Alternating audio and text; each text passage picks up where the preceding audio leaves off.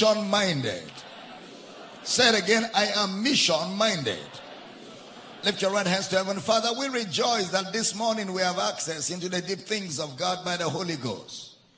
We rejoice that our hearts are ready to receive light, to receive revelation, to receive understanding through the teaching of your word.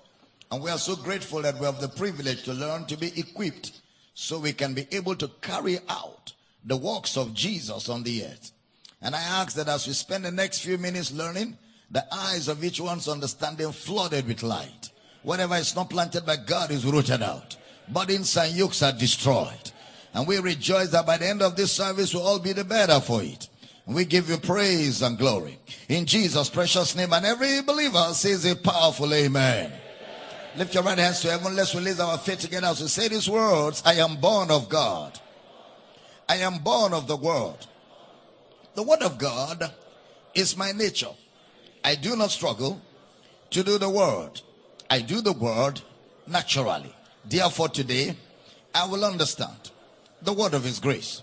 I will be built up. By the end of this service, I will never be the same. Never ever be the same again. In Jesus' name, and every believer says a powerful amen. We want to welcome everybody connected to this service by way of Kingdom Life Network, Facebook, YouTube, Twitter, Instagram, and, and all of you that are connected on the social media community. We are so glad to have all of you connected to the service this morning. And we want to welcome everybody that is connected in Akwa State by way of Comfort FM, XL FM, Radio Akwa Ibom, Unuyo FM, Heritage FM, Inspiration FM. All of you that are connected by all of those radio platforms. We're, so glad to have everybody connected this morning. Call a friend, call a brother, call a neighbor. Tell them to tune to this radio station right now. Life is flowing through the airwaves. Social media family, you know, and friends, you guys, we've been working together as co-laborers and it's another opportunity for you to share the video, share the message of this morning, put them on all the groups on your page, join as many groups as possible on Facebook and just push the light in there. And also do me another favor, create watch parties, drop them on Telegram, Monogram, put the messages on WhatsApp groups. Let's just create, you know, uh, uh, an opening for the light of God's word all over the nations of the earth. All our Bible study centers. We're glad to have all of you here this morning. We're so excited to have all of you connected. And all the campuses around the world is a joy and an honor to have every one of you connected to the service. Guys, get ready. It's going to be exciting as we study and adventure through the word of God. And everybody in the building, are you excited to be here this morning? Can we give the Lord another shout this morning? Glory! Amen. Grab your Bible, your notebook, your pen, and you can be seated with your sweet, smart self as we get into the word of His grace. We started a series of teaching this morning on functioning in the supernatural. Functioning in the supernatural. And uh, we began to establish a number of things. And we said that in our study of scripture, we assert that God's dealings with man is supernatural. God's dealings with man is supernatural. That is the intercourse between heaven and earth, as taught in the scriptures, is supernatural. The intercourse between heaven and earth, as taught in the scriptures, is supernatural. That is why the very first thing you read in Genesis chapter 1, verse 2 is the Spirit of God. That shows you that God's dealings on the earth is by His Spirit. God's dealings or God's activities on the earth is by his spirit. That means that it is supernatural. Matthew chapter 28 verse 20 is our focus. Matthew chapter 28 verse number 20. Teaching them to observe all things. Teaching them to observe all things. Whatsoever I have commanded you, and lo, I am with you always even unto the end of the world. I am with you always, even unto the end of the world. The first thing is that in the interpretation of scripture, like we have in Jesus' model in Luke chapter 24, verse 25. Luke chapter 24, verse number 25. Put it up for me. Then he said unto them, O fools and slow of heart, to believe all that the prophets have spoken. Next verse. Ought not Christ to have suffered these things and to enter into his glory? And beginning at Moses and all the prophets, he expounded unto them in all the scriptures the things concerning himself, beginning at Moses, which is the word Akai or Akaimai Mosios. Akaimoi Mosios in the in the original, you know, in the original Hebrew. It's a principle of study that you will have to begin at the beginning. You will have to begin at the beginning. And it's intentional, it's deliberate for you to begin your study at the beginning. Because the Torah and the book of Genesis is the foundation of everything you are going to read in scripture. The Torah or the book of Genesis lays the foundation.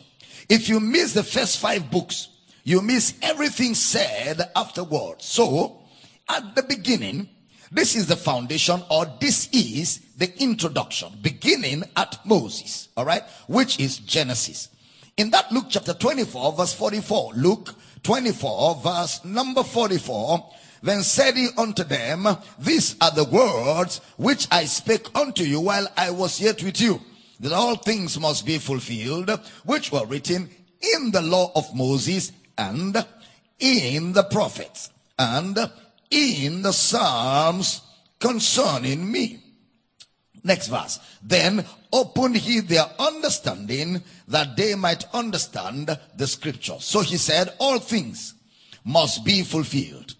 We said that by saying things said in the law of Moses, things said in the prophets, things said in the Psalms, means all things were said in progressive revelation. Moses, things, things in the prophets, things in the Psalms. Progressive revelation, which is intended to arrive at a point. To arrive at a point.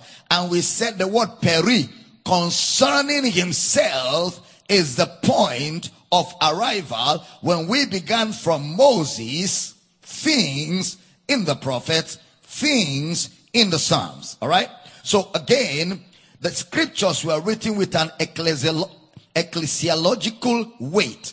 That means it will happen eventually. Eschatological weight. It will happen eventually.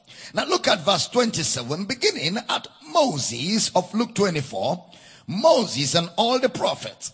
He expounded. The word expounded is the Greek word diharmonia. Diharmonia, which means to interpret. To interpret diharmonia.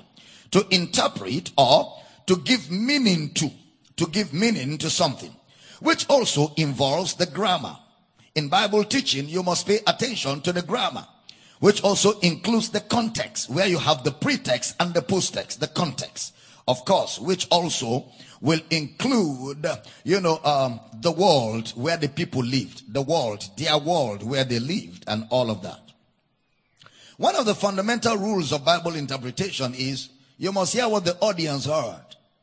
You must hear what that audience heard. So, what did the audience hear when he said this? What did they hear? Because if you don't hear what they heard, then it's likely you heard the wrong thing. You know? And the best way to know what they heard is to read what they read. So what did they read? They read beginning at Moses. They read beginning at Moses and the prophets and the Psalms to Malachi. They read Genesis to Malachi. So in Matthew 28 20, when he said, Lo, I am with you, which is something we must read up in Genesis to Malachi.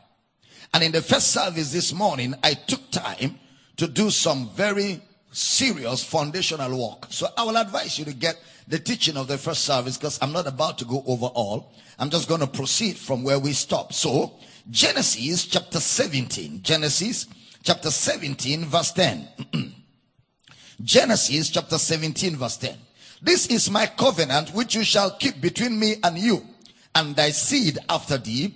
Every man child among you shall be circumcised. So why did he say this? Because in verse 2, give me verse 2 of that same Genesis 17. Look at what he said in verse 2.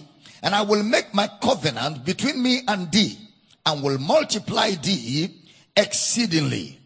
I will multiply thee exceedingly. Please listen very carefully. You know, um, and uh, you know, it's important to understand that this is Abraham God was speaking to. He is a prophet. Abraham is a prophet because the book of Genesis tells us that. Genesis 27. God appeared to Abraham. Abraham did not acquire a career by God calling him. He already had a career. All right. He was already doing his business when the word of the Lord came unto him. So the call of God is not a career. The call of God does not give you a profession, you know, a profession that you have to live by. The call of God comes to a man after the man either has a career or in the process of a man getting a career.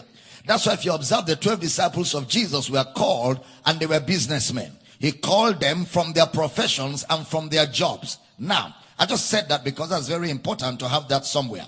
Abraham did not acquire a career. So there's a covenant here. The word covenant is the word bereth. B-E-R-E-T-H. Bereth. It means to have an ally or a partnership or a treaty. To have an ally, a partnership or a treaty. There are treaties, for example, in the world today between nations and other nations. For example, there's a treaty where you commit an offense in the UK and then you run to Nigeria and there is a treaty between the UK and Nigeria that when you move from the UK to Nigeria as a criminal, the United Kingdom will ask the Nigerian government to give you up to them. And because of the binding treaty between Nigeria and the UK, the Nigerian government will carry you and hand you directly over to the UK government. That is a treaty. There are also treaties that have to do with nations, for example, that you won't take taxes or border taxes. Why do they do all of that? They do all of that because they have a treaties. A treaty is a partnership or a working together for a common goal. A partnership or a working together for a common goal. So a covenant is a treaty. But the strange thing here is that remember, please look at me everybody. Moses was teaching these things to an audience, an audience of Israel. They sat down and Moses was teaching them. So imagine yourself in that audience. Imagine yourself back in ancient times in that congregation where Moses was teaching. And then in the teaching of Moses, he began to tell them about the covenant between God and Abraham. Now, please pay attention. Imagine where God says, I am almighty. The word Shaddai, S-H-A double D-Y, Shaddai. I will make a covenant. And the audience is in shock. The congregation is in shock because it is never used in their custom and they are never used to the fact that deity says, I will make a covenant with man. Because in ancient times, men worship deities. That was what was normal that a man will worship a deity. So now, for deity to say, I will make a covenant, will put them in shock. So the concept of covenant, and like I said in the first service, I remember reading the books of E.W. Kenyon back in the 80s, either 85, 86, thereabout. I read one of his books on the blood covenant. You know, and um, E.W. Kenyon mentioned that many of us, because we do not understand Oriental culture, do not understand covenant. It's a partnership where a weaker person approaches the stronger person and says, Come, help me. I will serve you. Come, help me against an invading army. But the strange thing here is the strong one who comes to the helpless.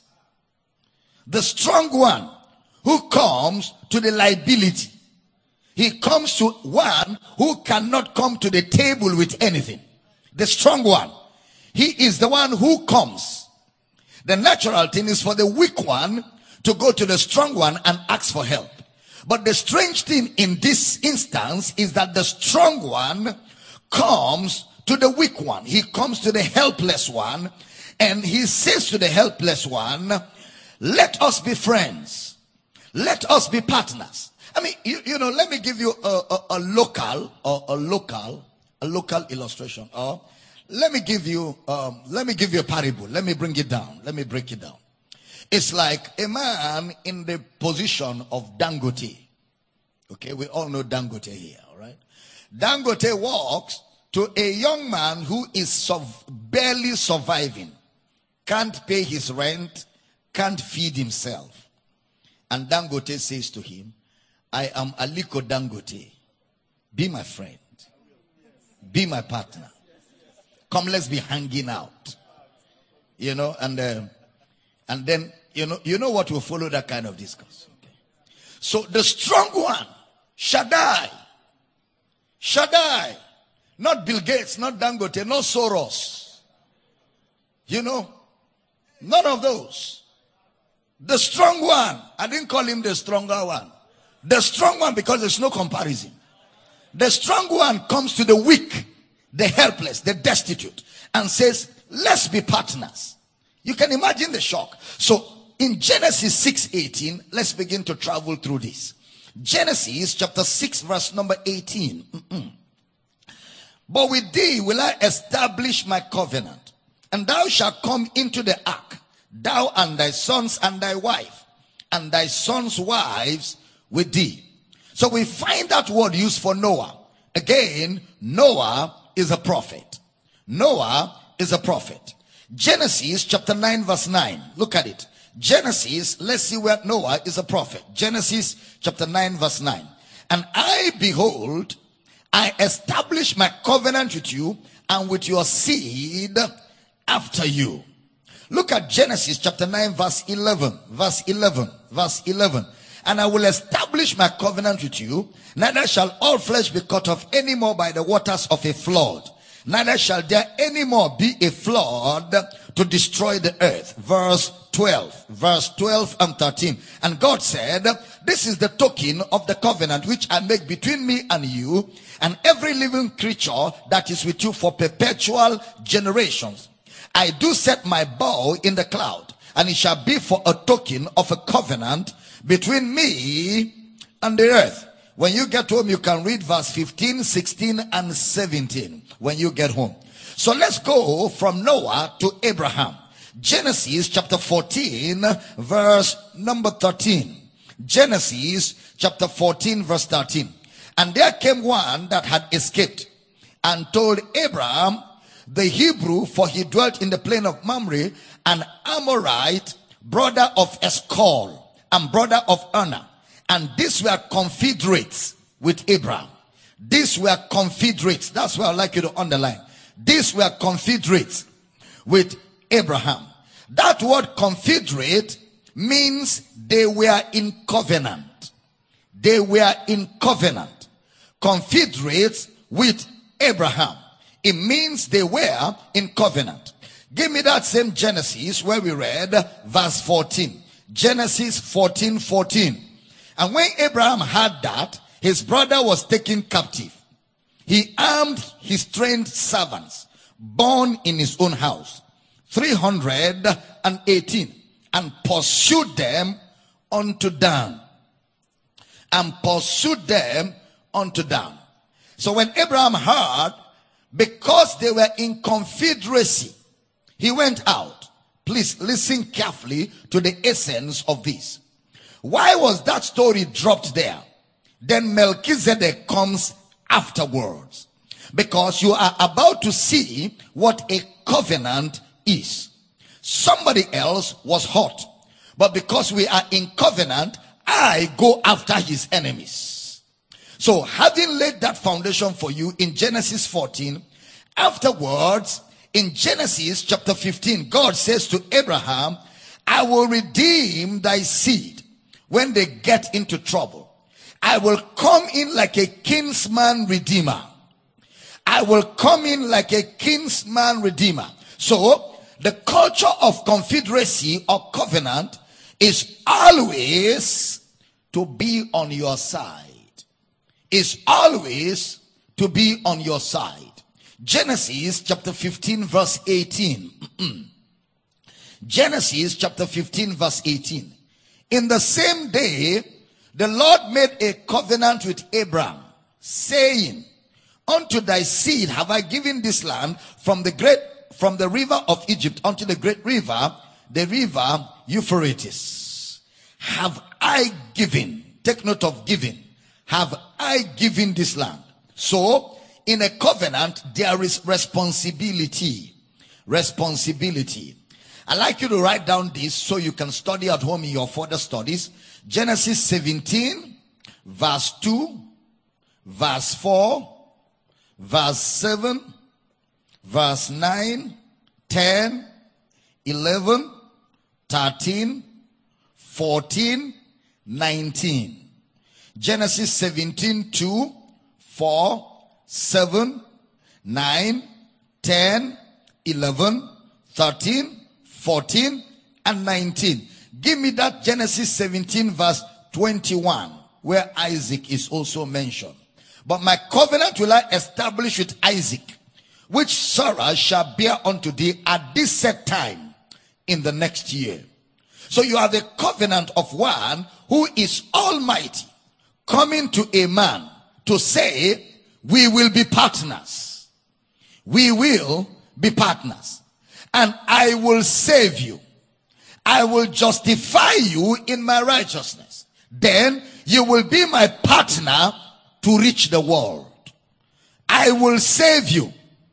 I will justify you in righteousness. Then, this is the intent. This is the intent. You will be my partner to reach the world. That's what the covenant means here. So, in Genesis 21, 27, Genesis chapter 21, verse number 27. And Abraham took sheep and oxen and gave them unto Abimelech. And both of them made a covenant.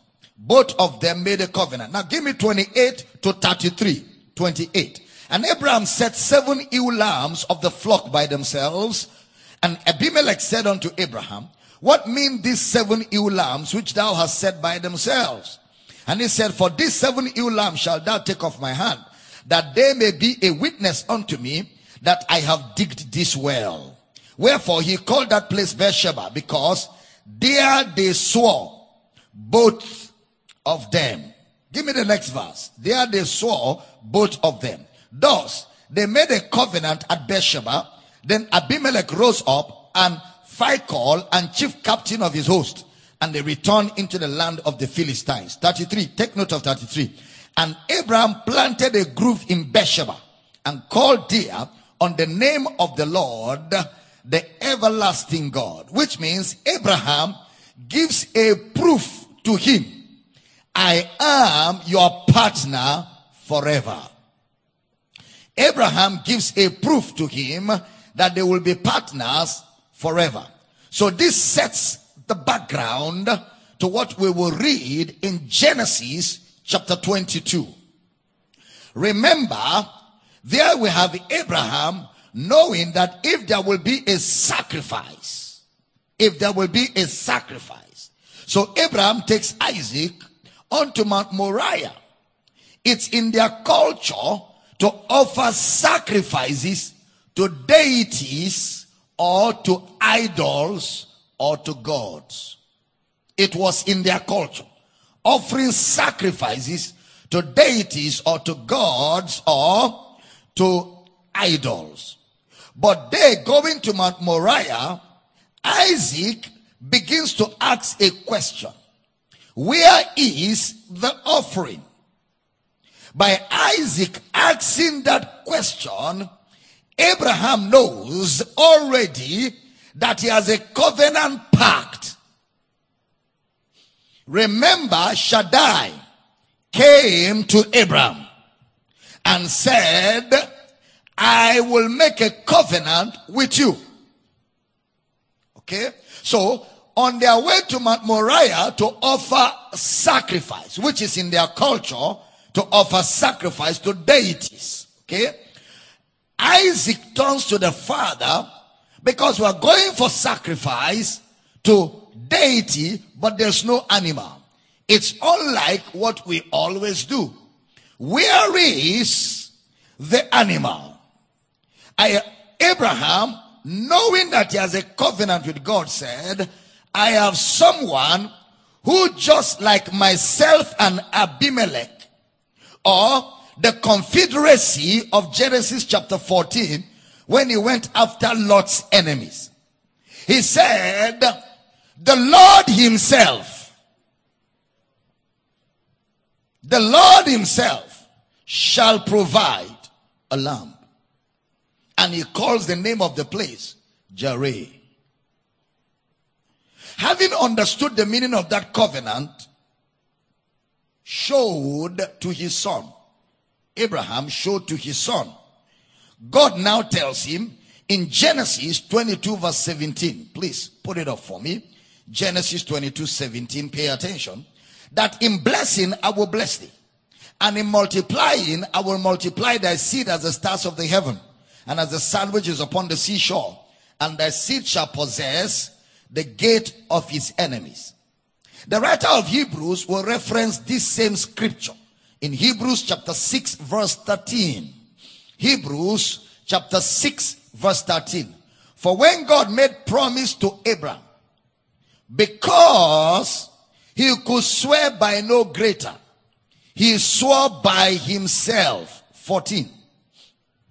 Saying, surely blessing I will bless thee. And multiplying I will multiply thee. Mm, pay attention. And then he now says, by two immutable things, it was impossible for God to lie. So, he gave Abraham an oath and a promise. Look up, everybody. He gave Abraham an oath and a promise. This is the background of what he said. He gave him an oath. Okay. I swear that's an oath. That means I swear by my life to be there for you. I swear by my life to always be with you. That's the oath. And the way it goes, not only to Abraham, but to his seed. So the concept of covenant is that he takes responsibility since he is the big one, the Almighty. That is why in the provision of the sacrifice, it is not Abraham that will provide. Because it was not initiated by Abraham. It was initiated by the big one, Almighty. All right. So, stay with me. In taking responsibility, he takes responsibility for it. Not only that, he supplies everything Abraham will need to carry out the task. Everything. He calls Abraham to fulfill a task.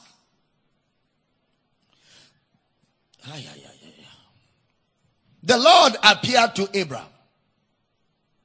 Get thee out of your father's house to a land I will show you. I will bless you. I will make you a blessing and in you shall all families of the earth be blessed. That's the call. I will make my covenant between me and you and your seed. Abraham, in response to Shaddai, takes Isaac to explain to Isaac what pact, what partnership, what treaty he has with the Almighty. On their way, don't forget, the blessing of Abraham is to Abraham and the seed.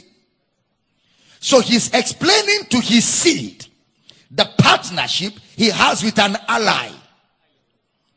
Because that partnership affects the Allah, I mean, affects the seed. And that partnership is supposed to affect all families of the earth. Am I teaching good? Okay, so now, hey, they are going to offer sacrifice to deity. On their way, Isaac says, Where is the animal? But Abraham, knowing that deity approached him, deity came to him and said, I will make a covenant with you. So deity will be responsible for all the supplies for that covenant. So Isaac now says, I see wood, but there's no animal. And then Abraham says, just like I and Abimelech had a pact and there was responsibility. In this case, I and deity don't have a pact, but deity makes a pact with me. So as we are going, the Lord shall provide himself. That is what I'm explaining to you, Isaac, is that me and deity have a pact. But in order for you to know that I have an ally in the Almighty, as we are going, when we get there, the Almighty will produce an animal, which is a proof that He has a pact with me. So they arrive Moriah. Isaac is put on the altar, and the heavens open. Don't touch him. See the animal. So now Isaac has been educated that there is a pact between God and his father and him, which will translate to all the families of the earth. And that partnership is the blessing. When I come, why am I in a hurry? When I come, I will come in the fullness of the blessing of the gospel. I will bless you and I will make you a maker of disciples. You can see where I'm going, right?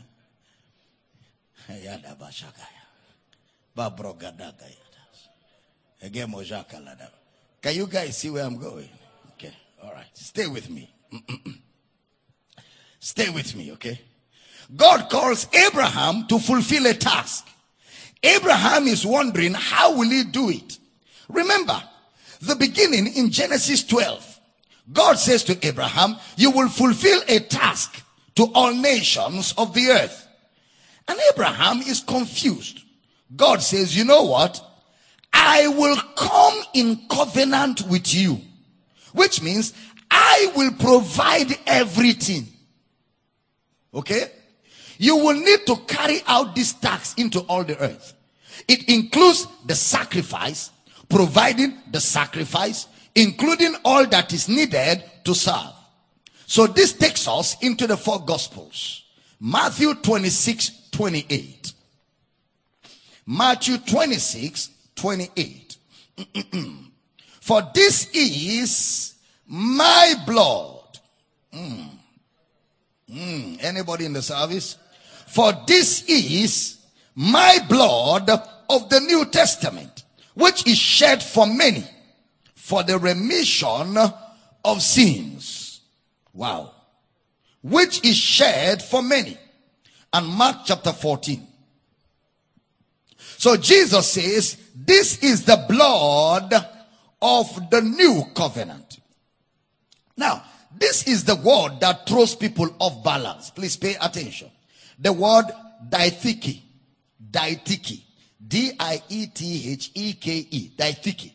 The interesting thing about diatheke again is, you know, in the first service I said, when you are involved in interpreting scripture by teaching, and when you are a secondary interpreter, okay, when you're not the primary, when you're a secondary interpreter, the first thing to do is hear what the first person heard. In order for you to hear what they heard, you must read what they read.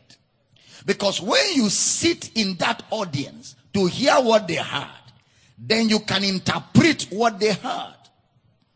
You cannot interpret what you did not hear. Okay? As a secondary interpreter. What did they hear? What did Abraham hear when God said, I am going to make a covenant with you? Was he hearing sacrifice or a partnership? Huh? Talk to me, talk to me, talk to me. Yes, he was hearing partnership. Partnership. Okay. Partnership is to fulfill what God told him to do. So let's read that into the words of Jesus. So Jesus is on the Passover table. The Passover table reminds us of what? Huh? Huh?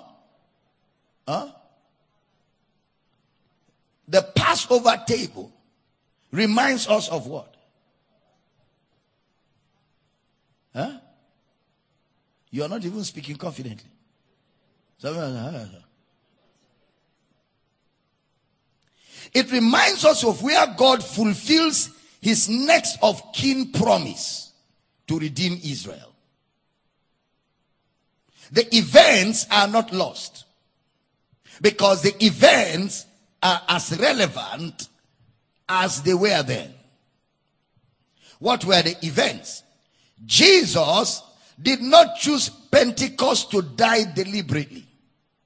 He did not choose Feast of Tabernacles to die. He didn't choose any other feast. He chose the Passover. In other words, he wants you to see his death as Passover. So he says here in Matthew 26, 28, at the Passover table, and of course in Mark chapter 14, this blood is the new covenant, or this is the new covenant in my blood, shed for the remission of sins of many. So I am thinking, I am thinking, why then do we have a weak word like diatheke in the Greek? Because the Greek do not have that culture. They don't have that culture of cutting covenants. The Greeks don't have it. So that, that's why in their vocabulary, they do not have a word that will transliterate berith. So they use diatheke because it's not in their culture. Remember, I told you, even the very culture of confederacy and allies was never between natural and supernatural. It's strange. God is offering such a covenant to man. So within the same context, we come to the Greeks who do not have the culture. Even where they have the culture, deity never comes to the natural It's always between the natural and the natural. So it is strange now for deity to come to humanity and say, I will make a covenant. All right? Then how much less in the Greek where covenant is not even recognized. That's why they have a weak word like diatheke in the Greek language. Now please stay with me. So now, what word do we have? The Greeks have contract. They have contract or agreement. So it gives us a feeling that is a contract we both signed. You fail, it fails. You succeed, it succeeds. Is that a contract? Huh? Yeah. If you ever signed a contract before where you fulfill your part and I fulfill my part, that's the way we're going to read it. If you fail in the contract, I fail. If you succeed, I succeed. That's what they call breach of contract. Have you heard of that? Okay. I'm say you breach the contract, I will sue you. Then you now say to him, I breached the contract because you were the first who breached it. So what happens? No contract. Because contract means I do, you do, you don't do, I don't do. Now that is the weak way the Greeks explains what happened between God and man in Abraham. Now that's weak. Okay? Because um, uh, in the Greek culture, that word doesn't exist. Though they found the word diatheke to explain it, but you know, what they were saying is berith in the Hebrew. So if that is it, which means that when Jesus said at the Passover table, this is the new covenant, blood of the new covenant shed for remission of sins. My mind quickly goes to what God says to Abraham. So instead of reading my transliteration from the Greek, I would rather look at the book of Luke, chapter 1, and see the utterance of Zechariah. Luke chapter 1, verse 70. Please pay attention now. Luke chapter 1, verse number 70. And he spake by the mouth of his holy prophets, which have been since the world began. 71. That we should be saved from our enemies and from the hand of all that hate us. 70, 72. Pay attention now. To perform the mercy promised to our fathers and to remember his holy covenant. And to remember his holy covenant. 73. The oath which he swore to our father Abraham. Pay attention to 74 now. 74 that he will grant unto us that we, being delivered out of the hand of our enemies, might serve him without fear. Circle that verse. Might serve him without fear. Having delivered us, which means the reason for redemption, the reason for the deliverance is to serve blessed to be a blessing that we might serve him. Give me 75. Look at 75, verse 7. How are we going to serve him? In holiness and righteousness before him all the days of our lives. 76.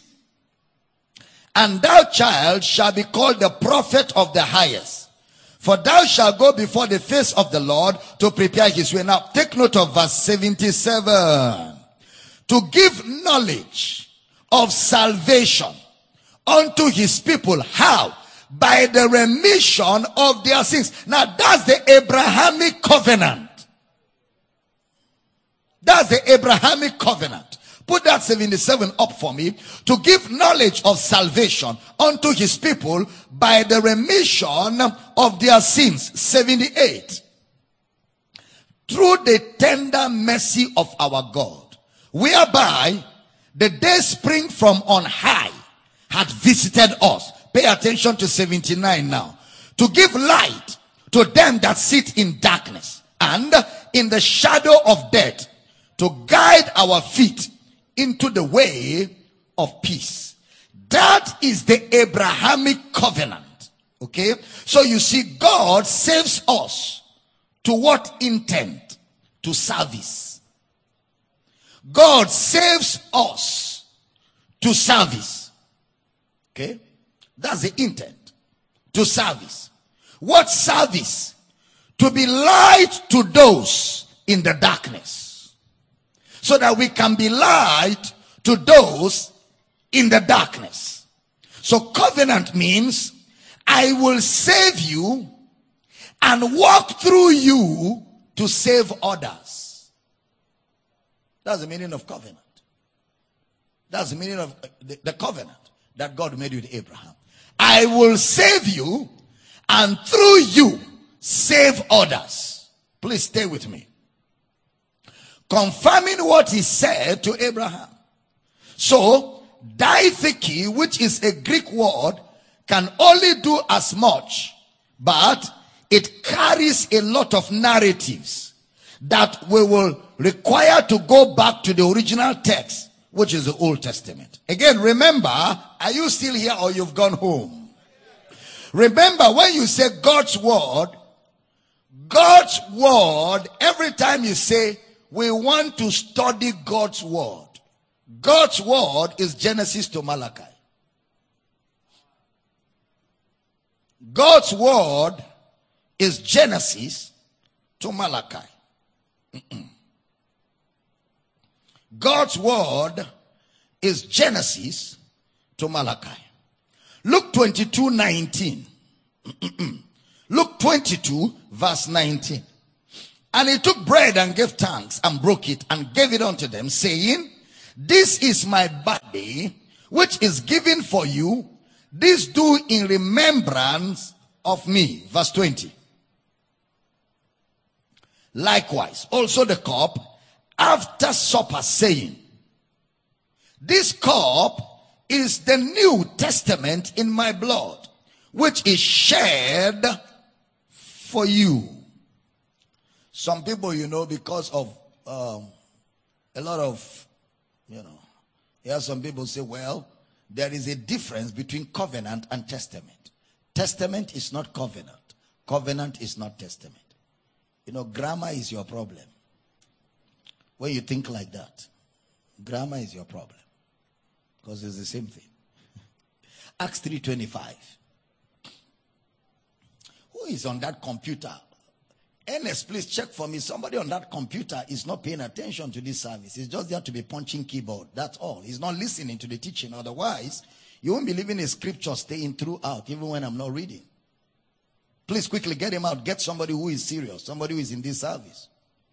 You are the children of the prophets and of the covenant which God made with our fathers, saying unto Abraham, and in thy seed shall all the kindreds of the earth be blessed. Did you see that verse of scripture? Everybody, let's read together. Everybody, one to go. You are the children of the prophets and of the covenant which God made with our father, saying unto Abraham, what did he say to Abraham? And in thy seed shall all the kindreds of the earth be blessed. I thought somebody would shout glory there.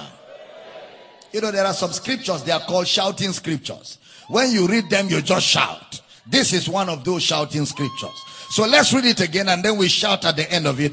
You know, Acts 3.25. Put it up quickly. Acts 3. Can we go one to go? You are the children of the prophets and of the covenant which God made with our father, saying unto Abraham, and in thy seed shall all the kindreds of the earth be blessed. Glory. So the covenant of God is to save us. That's the covenant, to save us. Then we are available for him to walk through us to save us, then we are available to him for him to walk through us. Notice, in thy seed shall all kindreds of the earth be blessed. Which means the covenant is for us to reach the world. The covenant is to reach the world. I love the way the, you know, brother E.W. Kenyon puts it in the blood covenant. He mentions the story of David Livingstone, all right, one of the missionaries, that he gets into an African community, which is historical, by the way. They go in and say, okay, we will come, they meet the chief of the land. We will come into your land and they will literally cut themselves into what we call a blood covenant. What it means is when blood covenants are cut, the implication is I have your back and you have mine. So, and you will help me in how I will reach this place. That was how a lot of missionaries reached African countries and African communities. They cut a covenant between the missionary and the natives of the land. Okay?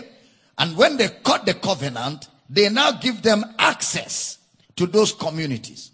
So through their contract, they reach those communities and villages. Of course, you won't do that today because you know you'll get into trouble. Now, so God literally comes to man and he cuts covenant so that man can trust him and give him access to the families of the earth. Are you following? Because when back historically, when they cut covenant between the missionaries and the Africans, that covenant was the basis for trust, the basis for reliability. And that covenant gave the missionaries access to the African communities. And nobody dares touch the missionaries. Because you touch them, you touch the people of that community. That's how missionaries invaded Africa with the gospel. Now, so God literally did that with man so that his word can reach the nations of the earth. I'm teaching good here. Now, Genesis chapter 15, where, you know, we begin to see that word used. Imagery was used there because Jesus reads, you know, um, two texts together. Genesis 15 verse 9. Pay attention. Please listen carefully. Genesis 15 verse 9. And he said unto him, Take me an heifer of three years old, and a she goat of three years old, and a ram of three years old, and a turtle dove, and a young pigeon. Next verse. And he took unto him all this, and divided them in the midst, and laid each piece one against another. But the birds divided he not. And when the fowls came down upon the carcass, Abraham drove them away. And when the sun was going down, a deep sleep fell upon Abraham. And lo, an horror of great darkness fell upon him. And he said unto Abraham, Know of a surety that thy seed shall be a stranger in a land that is not theirs, and shall serve them, and they shall afflict them 400 years. God literally cuts a blood covenant. Now watch this. Verse 17. Genesis 15, 17. And it came to pass that when the sun went down and it was dark, behold, a smoking furnace and a burning lamp that passed between those pieces. Okay, the blood walk. All right, all of that was part of it. So God literally cut a blood covenant. What was in their culture was that you cut a blood covenant to show that my life is in this. My life, because blood is life. Okay. God shows Abraham this in a picture and says to Abraham, just like you are, you guys cut blood covenants. I am cutting the same with you and saying, my life, my life as God is on the line now. And he shows Abraham that covenant cutting in an imagery in a vision. Okay, pay attention. Now, God shows Abraham this picture. And Abraham at this point begins to understand the import of what God is saying. The death of Jesus, therefore, becomes a necessity. Which means, unlike in their part, when two people cut a covenant, somebody guarantees. You know, somebody guarantees. There is covenant initiator. There is covenant respondent. And there is covenant guarantee. In the cutting of a covenant in the culture of those people, there was a covenant initiator. That's the principle. A covenant respondent and a covenant guarantee. Now God stands as the guarantee of all he says, which says, if I fail, I fail. If I fail, I will be responsible. I am at the back of all I say. It's no more what I say depends on you. Mm-mm. If I fail, I fail and I take responsibility because I am at the back of what I say. It is a self-guaranteeing commitment.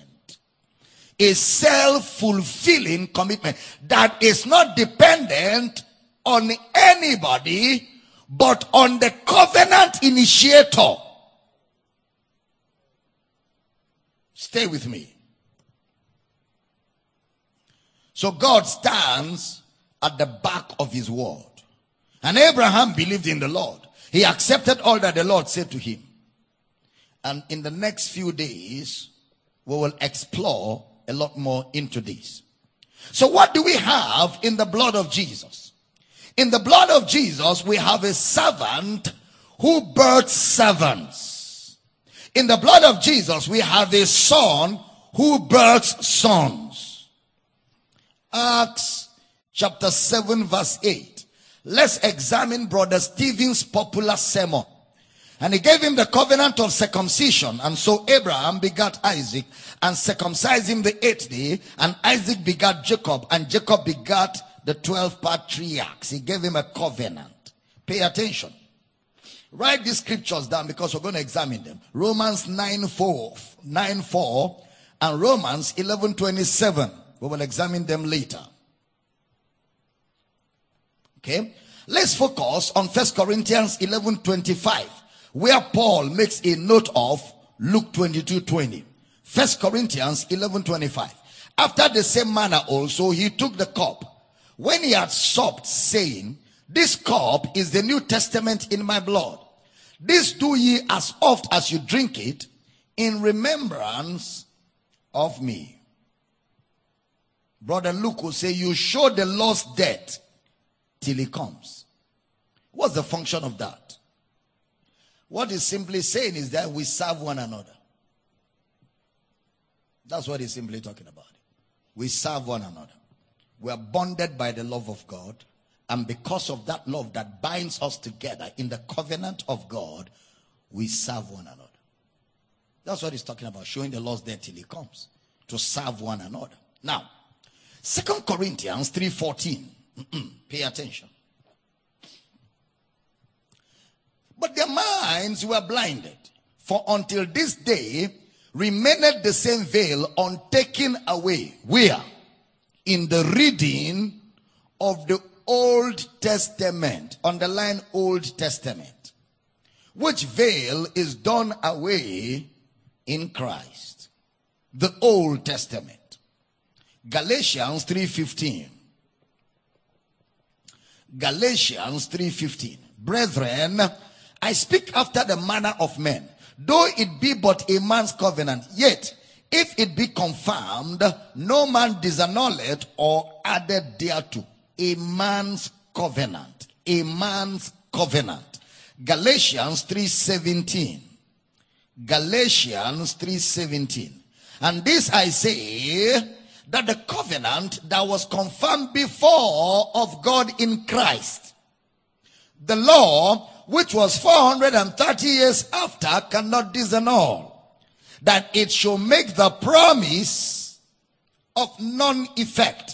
Underline the word the promise. So we have the Old Testament, we have a man's covenant, then we have the promise. And he tells you what the promise is in verse 8. So Galatians 3 8. Let's see what the promise is. Woo! And the scripture foreseeing that God will justify the hidden through faith preached before the gospel unto Abraham. What did God preach to Abraham? The gospel. So when God said to Abraham, I will bless you. What was that? The gospel. So what is the gospel? The gospel is the preaching of the blessing. What is the blessing? The forgiveness of sin.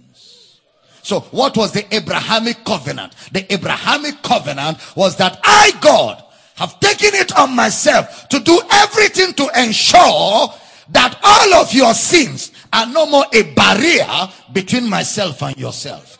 It is on me to make sure of that. if I have to die, I will die. If I have to rise, I will rise. Whatever I have to do, it is my responsibility. But listen carefully. I'm going to do everything I need to do on my part to ensure that nothing stands between me and you. And Abraham says, I believe. And by believing, it was enacted.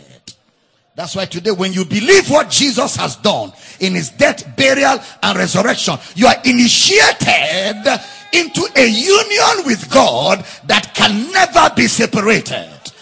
Am I talking to somebody here? If you're hearing me shout, I hear you. Pay attention. God preached before the gospel to Abraham. Paul calls that covenant the promise. And he calls the promise the gospel. He calls the covenant the promise. And he calls the promise the gospel. Galatians 3:17. Galatians 3:17. And this I say that the covenant that was confirmed before of God in Christ the law, which was 430 years after, cannot disannul that it should make the promise of none effect. So he calls it the covenant. Galatians 3:18. Galatians 3:18. For if the inheritance be of the law, it is no more of promise. But God gave it to Abraham how? By promise. Okay? By promise. So he calls that promise the gospel. He calls that promise that God made unto Abraham that he will raise Jesus from the dead the gospel. So what is the gospel? The gospel is the message of the resurrection. That has been the plan from the beginning. Please listen carefully. Listen carefully because we are about to just navigate our way and uh, bring out the reality of this gospel from the Genesis from the Genesis.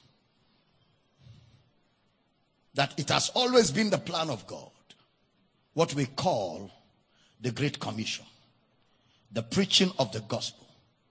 That's been the plan from the beginning.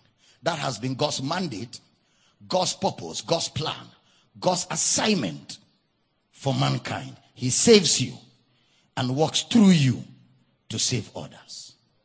That's been the plan. I'm teaching good here. Yeah, that's been the plan from the beginning of time. Mm-mm. Now, Galatians 4:24. Galatians 4:24 to 28. Which things are an allegory for these are the two covenants, the one from Mount Sinai, which generated to bondage, which is Agar. Next verse. For this Agar is Mount Sinai in Arabia, and answered to Jerusalem, which now is, and is in bondage with her children. But Jerusalem, which is above, is free, which is the mother of all of us, or us all. For it is written, Rejoice, thou barren that bearest not, break forth and cry. Thou that travelest not for the desolate hath many more children than she which hath an husband. Now, we brethren, as Isaac was, are the children of promise. We are what? Galatians, Ephesians 2.12. Ephesians chapter 2, verse number 12. That at that time you were without Christ, being aliens from the commonwealth of Israel and strangers from the covenants of promise. So having no hope and without God where? In the world. Strangers from the covenants of what? Promise. Second Corinthians 3:14 again. 3:14. But their minds were blinded. For until this day remained the same veil untaken away in the reading of the Old Testament, Old Testament, which veil is done away in Christ. The only time you will see where brother Paul uses the word Old Testament or New Testament. That Corinthians you won't find new covenant. The only place you will find new covenant is in First Corinthians 11 25, which is a quote from Luke 22 20. Because Brother Paul read Luke to write the message of Corinthians. He got it from Luke. That is in the New Testament. Now, First Corinthians 11:25. Stay with me. First Corinthians 11:25. After the same manner also he took the cup when he had supped saying, "This cup is the New Testament in my blood. This do ye as oft as you drink it in remembrance of me." Second Corinthians 3:14. Second Corinthians 3:14 For their minds were blinded for until this day remained the same veil untaken away in the reading of the Old Testament which veil is done away in Christ. Then he closes it with Second Corinthians 5:17. Second Corinthians 5:17 Therefore if any in Christ a new creature all things old covenant, all things, context, pretext, chapter 3, verse 4, Old Testament, chapter 5, all things are passed away. Behold, all things, New Testament in my blood all things are new. Teaching good. All things are you. So, what does he call Old Testament here? Listen carefully, I beg of you. The Old Testament here is limited to what happens in Exodus, precisely. The Old Testament is limited to what happened in Exodus, precisely in the day of provocation. In the day of provocation. The Old Testament is written in ink. Verse 3 of that Corinthians. Second Corinthians 3 3. Written in ink. Then verse 6, Brother Paul says, We are able ministers of the New Testament, which is a direct quote from Jeremiah 31 31 a direct quote from Jeremiah 31 31. Give me that Jeremiah quickly, quickly, quickly. Jeremiah 31 31. Behold, the days come, saith the Lord, that I will make a new covenant with the house of Israel and with the house of Judah. So, First Corinthians 11 25 and Second Corinthians 3 6, which is like a contrast between what is in the heart and what is on stones. A contrast. What is in the heart and what is on stones. What is in ink and what is by the Spirit of God. What is in ink and what is by the Spirit of God. It doesn't stop there. He says, engraving in stones. Then he says, one by the Spirit. Contrast. So the phrase Old Testament has to do with the events of Exodus. The events of Exodus. Where he says there's a veil upon their hearts. So the phrase Old Testament is not books. Is a particular event that phrase, Old Testament, is not books, it's a particular event. And it says it fades away. The Old Testament fades away because it's a, a particular event written on stones. And it says it brought condemnation and it brought death. It brought condemnation and it brought death. So whatever he calls Old Testament had to do with their disobedience, the day of provocation. Old Testament has to do with a particular event called the day of provocation. That's the Old Testament. When they disobeyed. You know, the disobedience of Israel towards the covenant of promise is what is called the Old Covenant. So he brought in a physical emblem. You know, Moses. He brought in a physical emblem similar to idol worship. Why? They are disobedient people. they are disobedient people. And the best way to communicate with a disobedient people is to give them emblems. you know? You know? Uh, I want to say something now. Have you gone home? Okay, good. You know, when people are culturally used to native doctors, naturally, okay, when a culture is exposed to native doctors, where everybody from grandfather to, to, to, to fathers to children, all of them are native doctorism, okay, is in their, is in their upbringing, is in their culture, okay, and it's big in Africa, of course.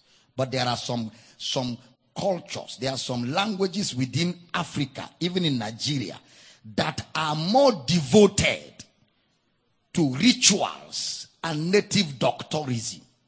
Now, so when that kind of thing is in their culture, where you go to consult with a man who is a go between, between you and spirits. So because you cannot reach spirits, you have been made to believe that that man has access to spirits. So when you have a problem, you come to that man. Then that man asks you to bring certain things. So you bring. Okay, that's a culture. Then when you bring, the man collects it. He talks to spirits. And from the spirits, he gives you something to carry. And as long as you're holding that thing, you believe that those spirits are there to guide you. So when a culture is full of that, and the gospel that has been brought to that culture is a gospel of things. They don't struggle to, to transition. In fact, there is no transitioning. It is the same thing. So they now give you a bottle of oil. It makes sense. They ask you to bring sand from the village. Uh-uh, it is your comfort zone. They ask you to bring a piece of cloth called mantle. It is your natural environment. Then when you bring it, they now take it from you or they ask you to raise it up. Let them speak to spirits so that the spirits can do something. Then you now take it home and you have faith in that thing. You are actually in idol worship. So when a radical revelation preacher like Abel Damina says, throw away the bottle, throw away the handkerchief, throw away the bread and the wine.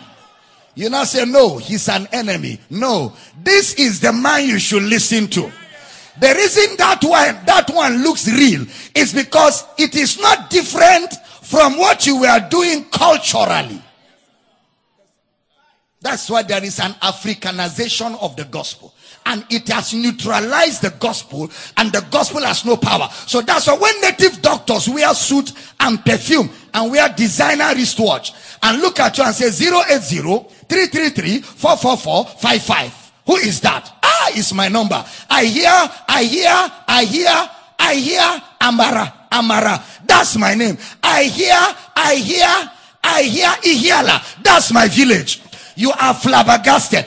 Because the same thing you have in your culture from spirits is what you got in church. But when I now say sit down and I begin to combat those ideologies, bringing you into your realities in Christ, you don't need a man to talk to God. You and God are inside each other.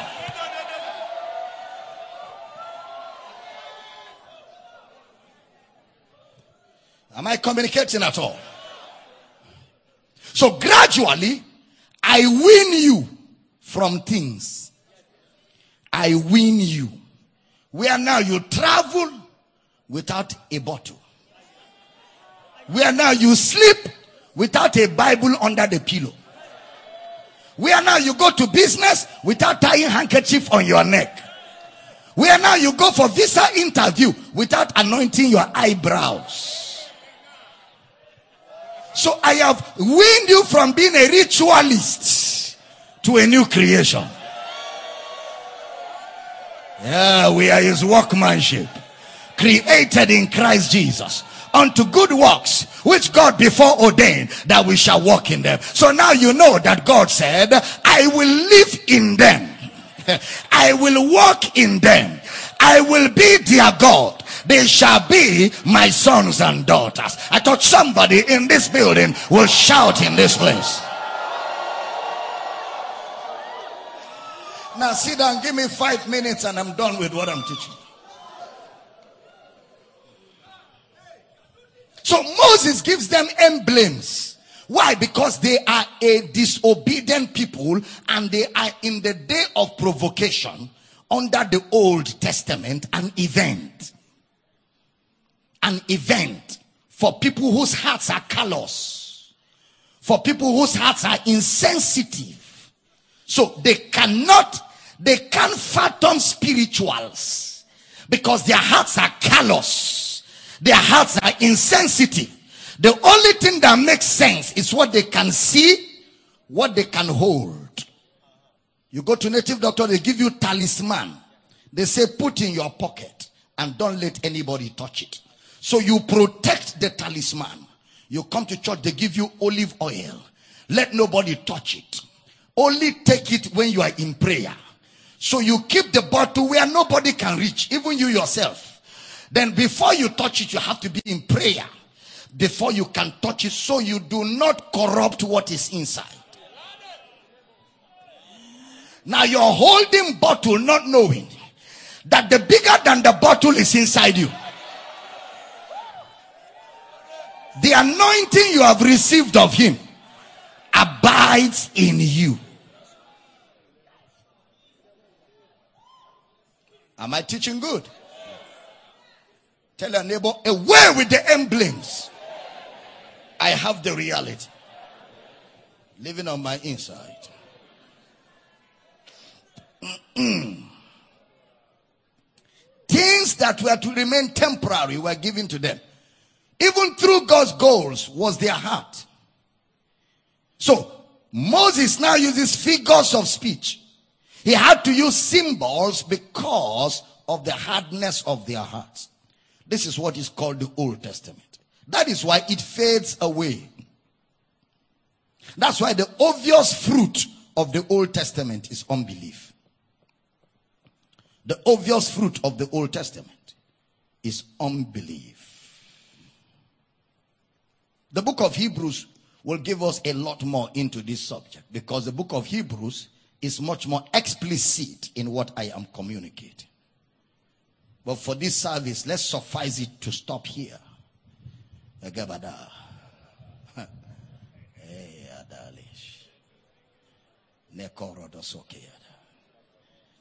God has given birth to a generation of men, supernatural men, men of the spirit, men of the spirit, not of the later, for the later kill it, but of the spirit for the spirit giveth life. Somebody say the spirit is life. I didn't hear you. What did God say in Genesis? What were the first words that came out of the mouth of God in Genesis chapter 1 verse 3? Light be. Light was. Yahweh is light. Yahweh, Hayah is light. Why light? Darkness in verse 2. What was the first activity? What enabled, okay, what was the first activity of God in Genesis chapter 1? Light. He spoke light. What enabled the speaking? The spirit. The spirit moved. God's light be. So Yahweh sets realities in motion. Light be. John will explain better. In him was life, and the life was the light. The spirit is life.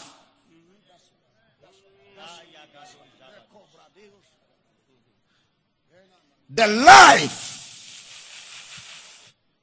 The life is light.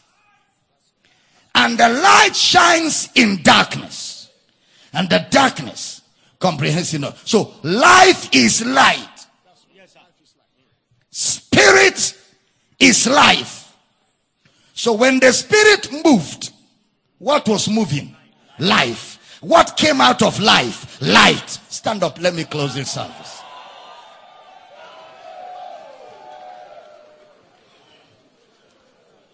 You still in the building? Yeah. daga, daga, So, what is inside you today? What is that life? What is that light? Uh-huh. So, what is inside you? You are born. You are born. So, by implication, if you are born of the Spirit, what is inside you? Life. And what is that life? Light. And what is the job of that light? To shine where? Where is darkness? Who are those in the darkness? Unbelievers. So when we go to preach to an unbeliever, what are we supplying? Light. And when they receive the light, what are they receiving? Life. When they receive the life, what are they receiving? The spirit. That's what we call the gospel. So the book of Genesis opened with the Great Commission preach the gospel. Genesis 1, 2, and 3. The summary is go ye into all the world and preach the gospel to every creature. And lo, I am Yahweh. I am what I am. I will be what I will now, in case you are lost, get the first service, get the message of the first service. Because what I'm doing now is I'm synchronizing the two services. The Spirit is life. Say with me very loud the Great Commission on my mind. Say mission is on my mind. Say making disciples is on my mind. I am God's vessel. I am God's sanctuary. I am God's instrument of shining the light in the midst of darkness. And I will shine this light brighter than ever before. I didn't hear a powerful amen. Lift your right hands to heaven. Father, I pray for everybody under the sound of my voice in this service, those watching online on radio, and those in the house centers and campuses all over the world, that this light, this revelation grows big on your inside, and this mandate becomes very clear this purpose, this plan, this agenda, and this program of God to reach the nations of the earth. That in us, in us, recipients of grace, in us, recipients of God's promise, in us, partakers of the inheritance of the sons of God, partakers of the inheritance of God's life, partakers of the inheritance of God's spirit, that in us shall all nations of the earth be blessed. That when we come, we come to them in the fullness of the blessing of the gospel to preach to them the forgiveness of sins. I pray that everybody in this house wears on him or herself this mandate intentionally and deliberately to flood the earth with the gospel of Christ.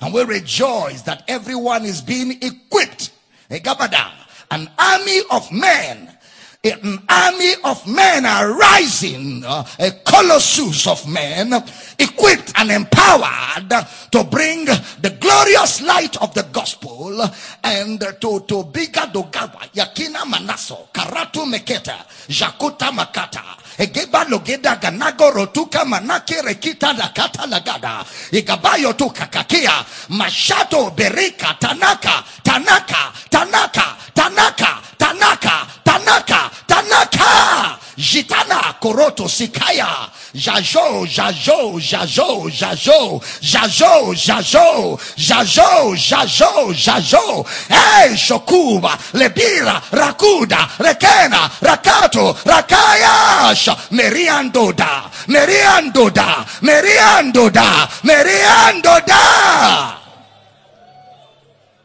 to proclaim the truths of Christ, to proclaim the liberty of man, to announce the liberation of man. Hey, says God, it's a glorious exodus, a glorious exodus. Men that sit in darkness are moving out in a glorious exodus into the glorious liberty of sons. Yeah, the time is now.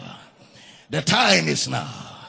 And saith God, I rely on you and I rely on my equipping of you. I rely on my deposit in you. I have faith in you, saith God. I have confidence in what I have put on your inside, saith God. And I know that you will not fail. You will fulfill this assignment. You will carry out this mission and you will confidently manifest my word.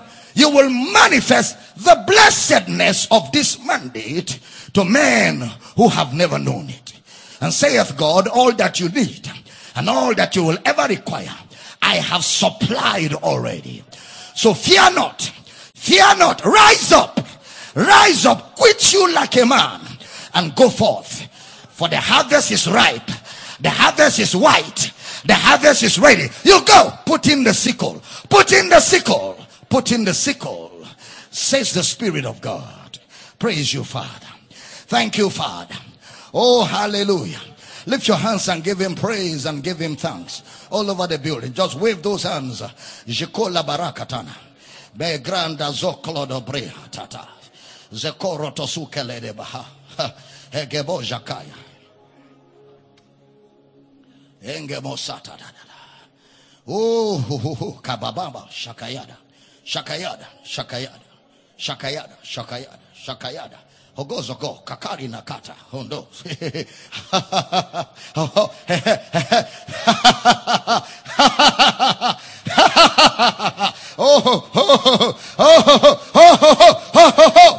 oh, oh, Times of refreshing. Times of refreshing. Egebo shatatatata. Joy, joy, joy for the mass salvation of souls. Joy in heaven. Men are coming to the kingdom. Men are coming to the light. Men are coming to their realities. Men are coming into the hold of salvation. Men and women, they are coming in. It's time, time of rejoicing. Time of rejoicing in heaven because of the massive harvest of souls. The husbandman has long waited for it, has had patience for it. But yea, there is an awakening, there is a movement, there is a people rising, a people rising that will ensure, that will ensure, that will ensure, that will ensure that men come to this light, that this gospel gets to every man. Thank you, Lord Jesus. Praise you, Father. And I declare upon everyone who's hearing the sound of my, my voice, you are blessed to be a blessing. Say it three times very loud. I am blessed to be a blessing. Say it two more times. Shout it one more time. I didn't hear powerful amen. The Lord spoke to me a few days ago while I was praying and, and studying and, and meditating and, and just staying with Him. And the Lord said to me to ask every one of you in this house and all of you online, all of Power City Global, all the campuses, every community where Power City is, all the Bible study centers, global, from tomorrow Monday to next Sunday, every day we are going to spend an hour praying only in the spirit here in the house. So every one of you have to readjust your schedule, readjust your plan. If you're working in an office, make your break 12 to 1 the whole of this week. Okay? Once it's 12 or quarter to 12, find your way in here. We're going to be blasting for an hour, and every one of you need to be here because of what God will be doing among us as we tabernacle together in the place of prayer. The days ahead, and the weeks ahead, and the months ahead, we can begin by the Spirit of God to set things in place and call things to be and create an atmosphere that enables us to carry out God's purpose, God's plan, and God's agenda. How many of you understand what I'm talking about? So, all of you, every one of you, listen carefully. How many times you hear me say, The Lord spoke to me? You, you hardly hear me say those things because, you know, I don't have to say it. But when I say it, you must take it serious. Whatever it is that will engage you, tell it to wait first. God first. We're here every day, 12 to 1. Online, we will be live.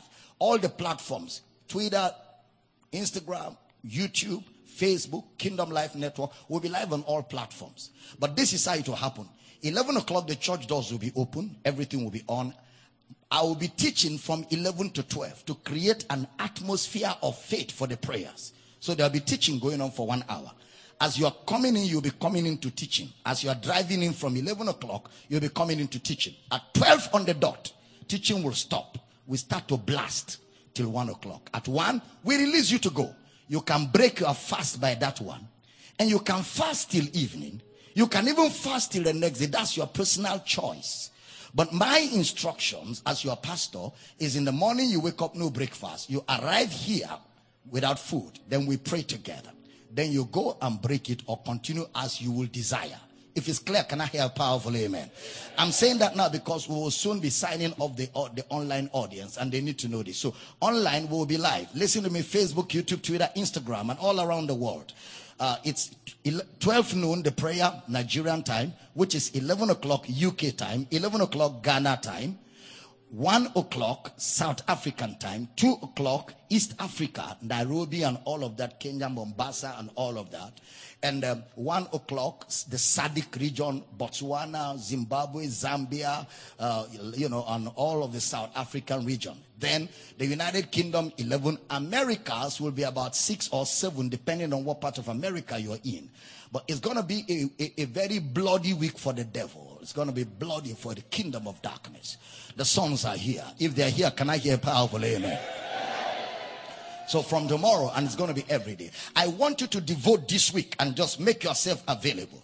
Let's see how we create God's purpose on the earth. Can I hear a powerful amen?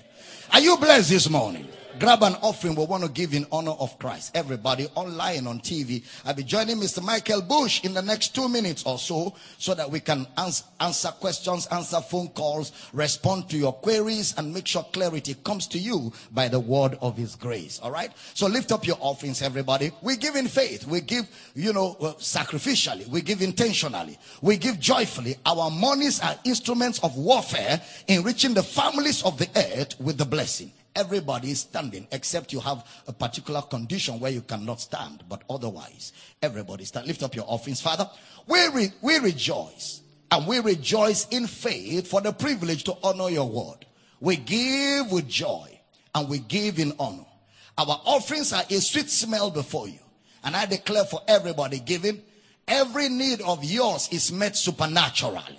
Favors are released in your direction. In the name of Jesus. And Father, we give you praise for answered prayer. In Jesus' precious name. And every believer says a powerful amen. Now listen carefully. Last Sunday we asked people to partner with this ministry. If you're watching online on TV or on radio, you want to be a partner of this ministry for the next 12 months. Or you were a partner, but you are yet to renew your partnership, or you were not here last Sunday. Yeah, it is partnership season because this year we will do greater things together as we partner through your finances and through your support so we can reach the ends of the earth. Some of you, apart from your monthly commitment to partner, you can make up your mind this year to embark on a gospel project. One of our projects, you can take it up yourself and execute it. After all, you do projects for yourself. You, you embark on things and achieve them. This year you can decide to devote a part of your resources to fund a particular kingdom project. I'm telling you, you can do that this year. Because this year is, is the year of getting this gospel. It's the year of, you know, making ourselves accountable to God with our resources. If you want to do that, just send an email to Dr. Abel Damina at yahoo.com. Shoot me a mail. Indicate that you want to partner with me. And every month, this is what you want to give. And for those who want to take care of projects, you can also indicate I'm interested in projects then I will send you a list of our projects and you can decide on which one of them to execute. And I want to thank you for being available. I want to thank you for being a part of this house. And I want to thank you for your partnership. I'm expecting your emails right now. You will get responses from me. But I want you to know we love you. We're looking forward to having all of you tomorrow as the service begins. We'll be, we'll be live online from 11 a.m. But the prayers begin at 12 noon. But we love you guys. And uh, I'll be joining Mr. Michael Bush in the other studio so that together we can respond to you. And until we see you in the other studio, enjoy the grace of Christ. Let's celebrate viewers around the world for being a part of this service this morning. Glory! Amen! Woo! Hit it, let's... This segment right now. Praise God. Global Baba. Hey, the Intercontinental. Good to see you, sir. Good to see you. Mm. I thought you put those hands together. For our international audience, let me just quickly do this, especially also for our radio audience, before we get down to the nitty gritty of um, today's program. The account details um, as follows. The account name Power City International. There are three banks as usual, FCMB, Zenith, and UBA. I start with Zenith on this edition of the program. 10, 12, 36, 59, 12. That is for Zenith.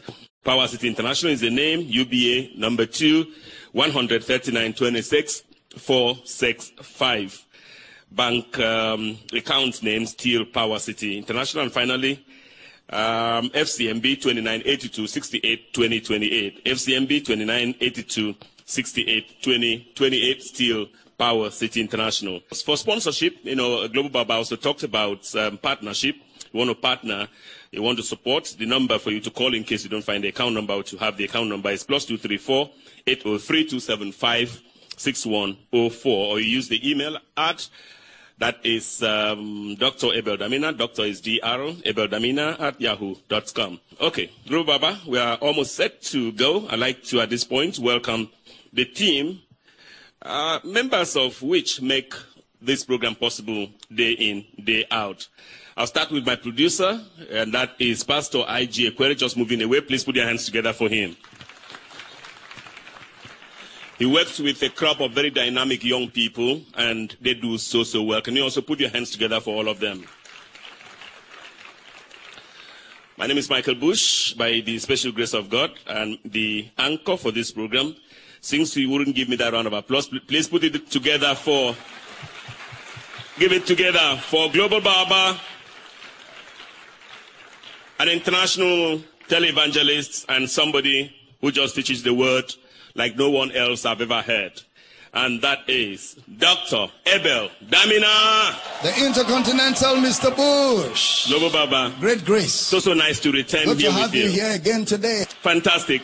Okay, Global Baba, the, yep. there are also some traditional starters on the program. We need to do that in one second, then get down to the business of the day. And that is prayer for Akwa Ibom, prayer for Nigeria, prayer for our world. Let's pray together. Father, thank you for grace and mercy. Thank you for your love and your faithfulness. We pray for Akwa Ibom State. We pray for Nigeria. And we pray for the rest of our world. That, Lord, you will continue to keep and preserve your people. We pray that the gospel continues to thrive. Lives changed the impact of God's word growing, men are brought to the knowledge of the truth, and we decree that works of the enemy totally terminated. We pray for our rulers, our leaders, that the revelation of God's word will come upon them very strongly, that leaders in places of authority will be saved. And Father, we thank you that our governments continue to create for us enabling environment to preach the gospel and for potentials within our society to find expression. Thank you for answered prayer in Jesus' precious name. And every believer says a powerful amen. That's a fantastic point to take off. Global Baba and I spent last night in Abuja, excuse me, in Lagos, Nigeria, and so we'll start there from today. Hello, sirs. Is there a place for the working of miracles, signs, and wonders in evangelism? John 4 48. Then Jesus said to him, Unless you see signs and miracles happen, you people never will believe. That's trust or have faith at all. This he said after he had performed some miracles and was still doing more. Global Baba, does it not mean that without the working of miracles, signs, and wonders, evangelism may not be really effective due to the nature of man? Kindly help clarify. Thank you. God bless you. Fumi in Lagos, Nigeria. Well, Fumi, first of all, working of miracles is not the gospel of Christ. The gospel of Christ is a message, a message of faith that people hear and believe. Remember, Fumi, that when Jesus performed miracles, even with all the miracles he performed, yet the people didn't believe in him. And the reason is simple because miracles are not exclusive to Christianity. Other religions perform miracles. So you don't know God by miracles. You know God by his word. However, as we preach the word of God, miracles happen within the message as a demonstration of God's character, God's goodness, and God's love for men.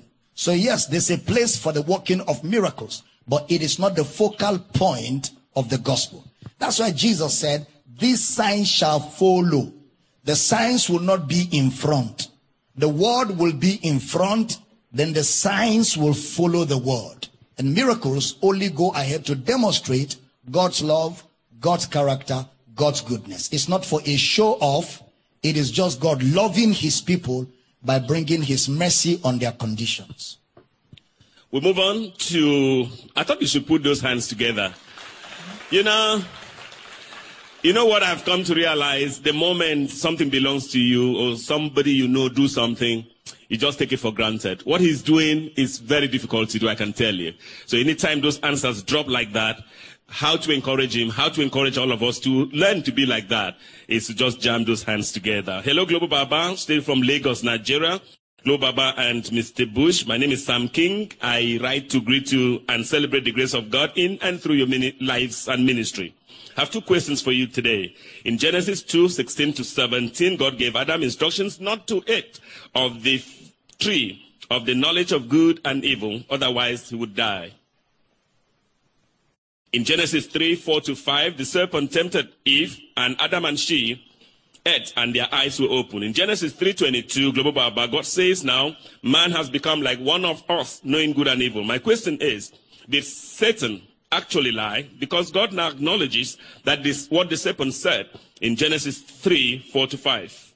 No, God didn't lie. What God meant by man has become like us simply is that man has become independent.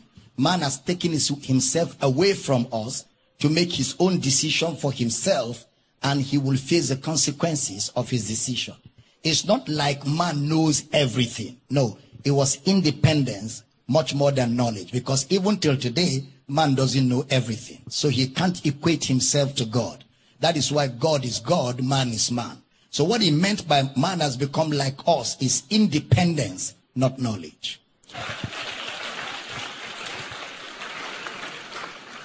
The thing about Global Baba and they say Power City International is the simplicity, the honesty, the openness, the ability to say these things the way they are without unnecessarily getting too holy. That's what the world is looking for. Please put your hands together again for him. Hello, Global Baba and Mr. Bush. The kingdom of God is in power. Global Baba, is it unbelief or doubt for a believer to believe in God through your teachings but later make a prayer request. Clara in Lesotho. No, you believe and you can ask. You know, I mean, you never come to a place where you are bigger than prayer requests. So if you need something from God and you want us to pray for you, it's in order. We pray for one another, you know. Yeah. Okay. Crispin Mulu is in Kenya. We continue. Says Amplified Bible, Jude 1 8, and revile and mock angelic majesties. Jude 1 9, but even the archangel Michael, when he was disputing with the devil, that's Satan, and arguing about the body of Moses, did not dare bring an abusive condemnation against him, but simply said, The Lord rebuke you. Kindly explain these verses. Regards Crispin Mulu in Kenya. He was just talking about the hierarchy of angels and how that, you know, the angels of God didn't take it on themselves to rebuke the devil. They rebuked the devil based on the authority they were working under. Okay, so let's just um, now leave Africa go to Europe, the Netherlands, and this one is a question and an appeal for prayer. Hello, Global Baba Damina and Mr. Continental Bush. Thank you for the message tonight. That would have been yesterday. He says, My question is, how do I know whether what I am going through is because God has a better plan for me or whether it is a challenge that I should pray for? Well, you start from the known to the unknown. Basically, God is good, good things come from God. Satan is bad, bad things come from the devil. So if the situation is evil, it can never be God. You resist it. But if the situation is good, everything is perfect, but you're not happy, you're not fulfilled, you don't have peace, you may be in the wrong place. So that's when you begin to seek God for direction as to what God will have you do next from where you are. That's the way you go from the known to the unknown. First of all, is it good? Is it perfect? Yes, it's God. Is it evil? Yes, it's Satan. So if it's evil, you resist the devil. But if it is perfect and good, but you're not happy, you're not fulfilled, then it could be that there is something else God has for you. And that's when you begin to seek for direction into what else God has for you. Zeno from Netherlands now concludes Global Baba been looking for work in different countries. Please pray for me. Well, Father, we ask that opportunities avail themselves to your son and supernaturally you have favor in Jesus' name. Amen. Amen. Okay. Can we now make progress? This anonymous entry. Hello, Global Baba and Mr. Bush. Words cannot adequately express my gratitude for the wisdom I've got from 30 days of glory to 60 days of glory and now ask the counselor. As I read my Bible in 1 John 1 7, I want to ask, can the word there refer to Jesus as used in John 1 14? What does Jesus mean in Luke 14 33? My debater used Matthew 3:10, 1 John 5:18 as verses against eternal salvation. Thank you, Global Baba. This one comes from Dubai, no name. I would love to answer, but many scriptures, and I don't have time now to read all those scriptures and do exegesis for you. So if you can rephrase the question and just put out what you really want clarity for, tomorrow we will answer it more precisely because of time. Abuja, next. Hello, Global Baba. I'm Goodness from Suleja. Sir, please pray for God to heal my mom and for open door for my father and for me and my sister to grant a scholarship opportunity to study in London. Thank you. Father, we pray right now that favor reaches out to that family, opportunities be made available. Receive by faith in Jesus' name. Amen. Hello, Global Baba. Jesus said in Matthew that he would spend three days and three nights for his death and resurrection. But why do some Christians celebrate Easter in two days for Jesus' death and resurrection? Anonymous, Abuja, Nigeria. Well, to begin with, Easter was not when Jesus rose from the dead. Neither is Christmas when Jesus was born. Those are those, those are just opportunities the global church has agreed to use in marking that at least there was a time Jesus was born in the incarnation and there was a time Jesus died, was buried, and he rose again. So don't be stuck on the days and the times and the seasons. For us that are really born again and are truly in Christ, every day is Easter and every day is Christmas. We celebrate his resurrection. We celebrate his incarnation every day of our lives.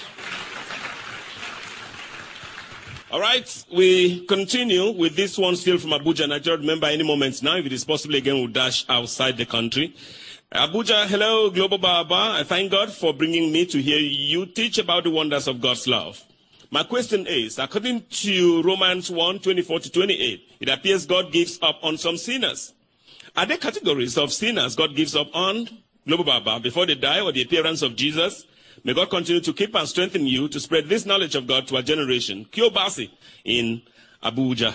Well, you remember that Romans 1 says, because they retained not God in their hearts, then God gave them up to do things that are not convenient.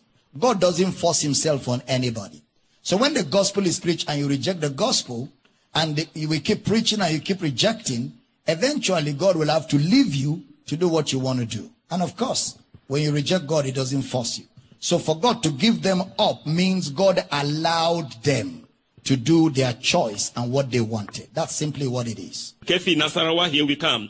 Hello, Global Baba and Mr. Bush. Please do angels kill favor?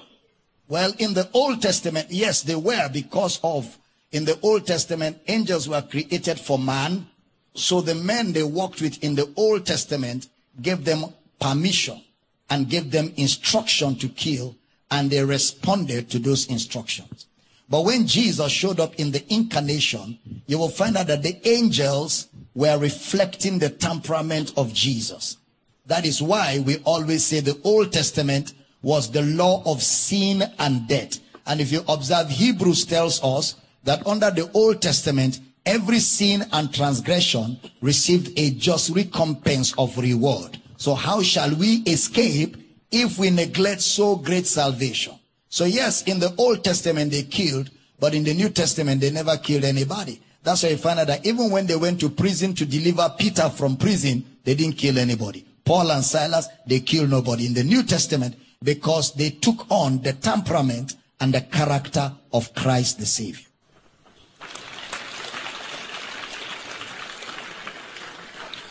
Right now, from Nasarawa State to go to Benue.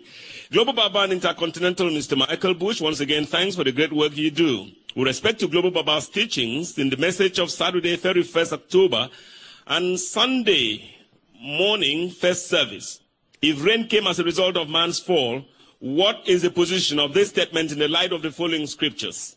Genesis 2 5, Leviticus 26 4, Matthew 5 45, and Acts 4 17.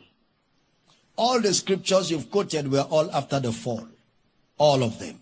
And if you remember, there was no rain before the fall. No rain, not even one.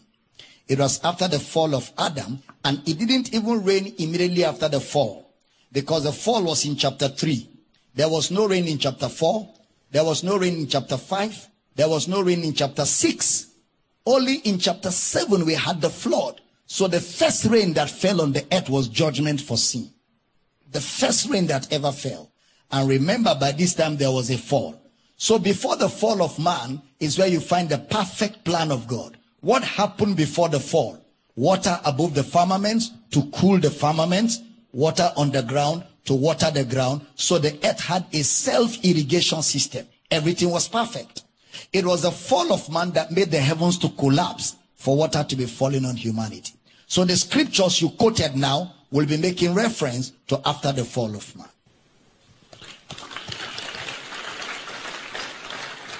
Paul Ape, who is in Makurdi, Benue State, Nigeria, now concludes. Secondly, Global Baba, what should we then do as believers anytime there is drought in places because of the lack of rain and crops and animals and human beings are adversely affected? Because, Thank you, sir. Because of the fall of man, the earth has changed. So crops now will depend on water from the sky, which wasn't the case. So when there's a drought, you speak to the weather, you speak to the elements, you speak to the skies and command them to bring water, command them to bring rain. And when you speak to them, because man has authority over things in heaven, on earth, and under the earth. So it is within the sphere of your authority in Christ. You command the skies to bring rain, rain will fall. In another 8.5 small minutes, we should be saying our bye-byes on this edition of the program. But before then, let's just quickly dash to Yola Adamawa State. Joseph Aidan is waiting for us. Says, hello, Global Baba.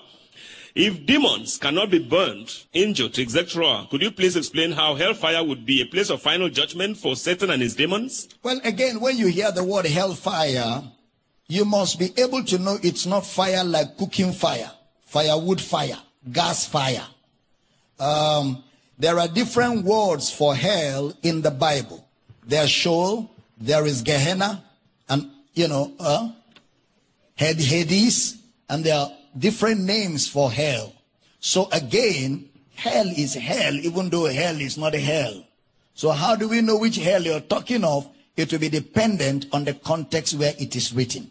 But it's important for you to know when you hear hell, when you hear fire, it's not talking of fire as in cooking, and uh, it, they are just words used to describe eternal damnation. So my advice, get my teaching series on Soteria season 5. Season 5. It deals with all the different hells in the Bible and where they are applicable. It will help you. So please request and seek your indulgence to step down a little. We are going um, home. We're going away. No location still. Hello, Global Baba. I thank God so much for using you to bless many lives. You're doing a great job for the body of Christ. Baba, I need a job. I lost my job. Life has not been easy at all for my family and me since then. I really need a good job. Please, Global Baba, pray for me so that my situation can change. Silvanus. Silvanus, in the name of Jesus, we ask right now that you receive a miracle, supernatural favor. Circumstances are released to work in your favor and create an opportunity for you. In Jesus' name. Amen. So we go to China, Global Baba, That's shop right. flight, and it says, Greetings, the Global Baba and the Intercontinental Mr. Bush. Daddy, I'd like to thank you for being a vessel unto honor for us. I've learned and still continue having my eyes enlightened with your daily teachings about my reality and identity in Christ. Please kindly pray for me in my career. I'm facing a disciplinary hearing at my workplace. I believe all things would work together for good on my behalf. I'm also doing work normally done by managers, but my position, being an admin and buyer, um, is just that. May I also receive prayer for promotion. Thanking you in advance. Kind regards. Univa Hemans in China. Now, you didn't tell us whether you're guilty or not. so now we don't know, but whatever it is, Father, we ask for your mercy. We ask for intervention, a supernatural intervention in the circumstances. And in the name of Jesus, we declare that at the end of it all, in your mercy, you will cause your son to experience a promotion.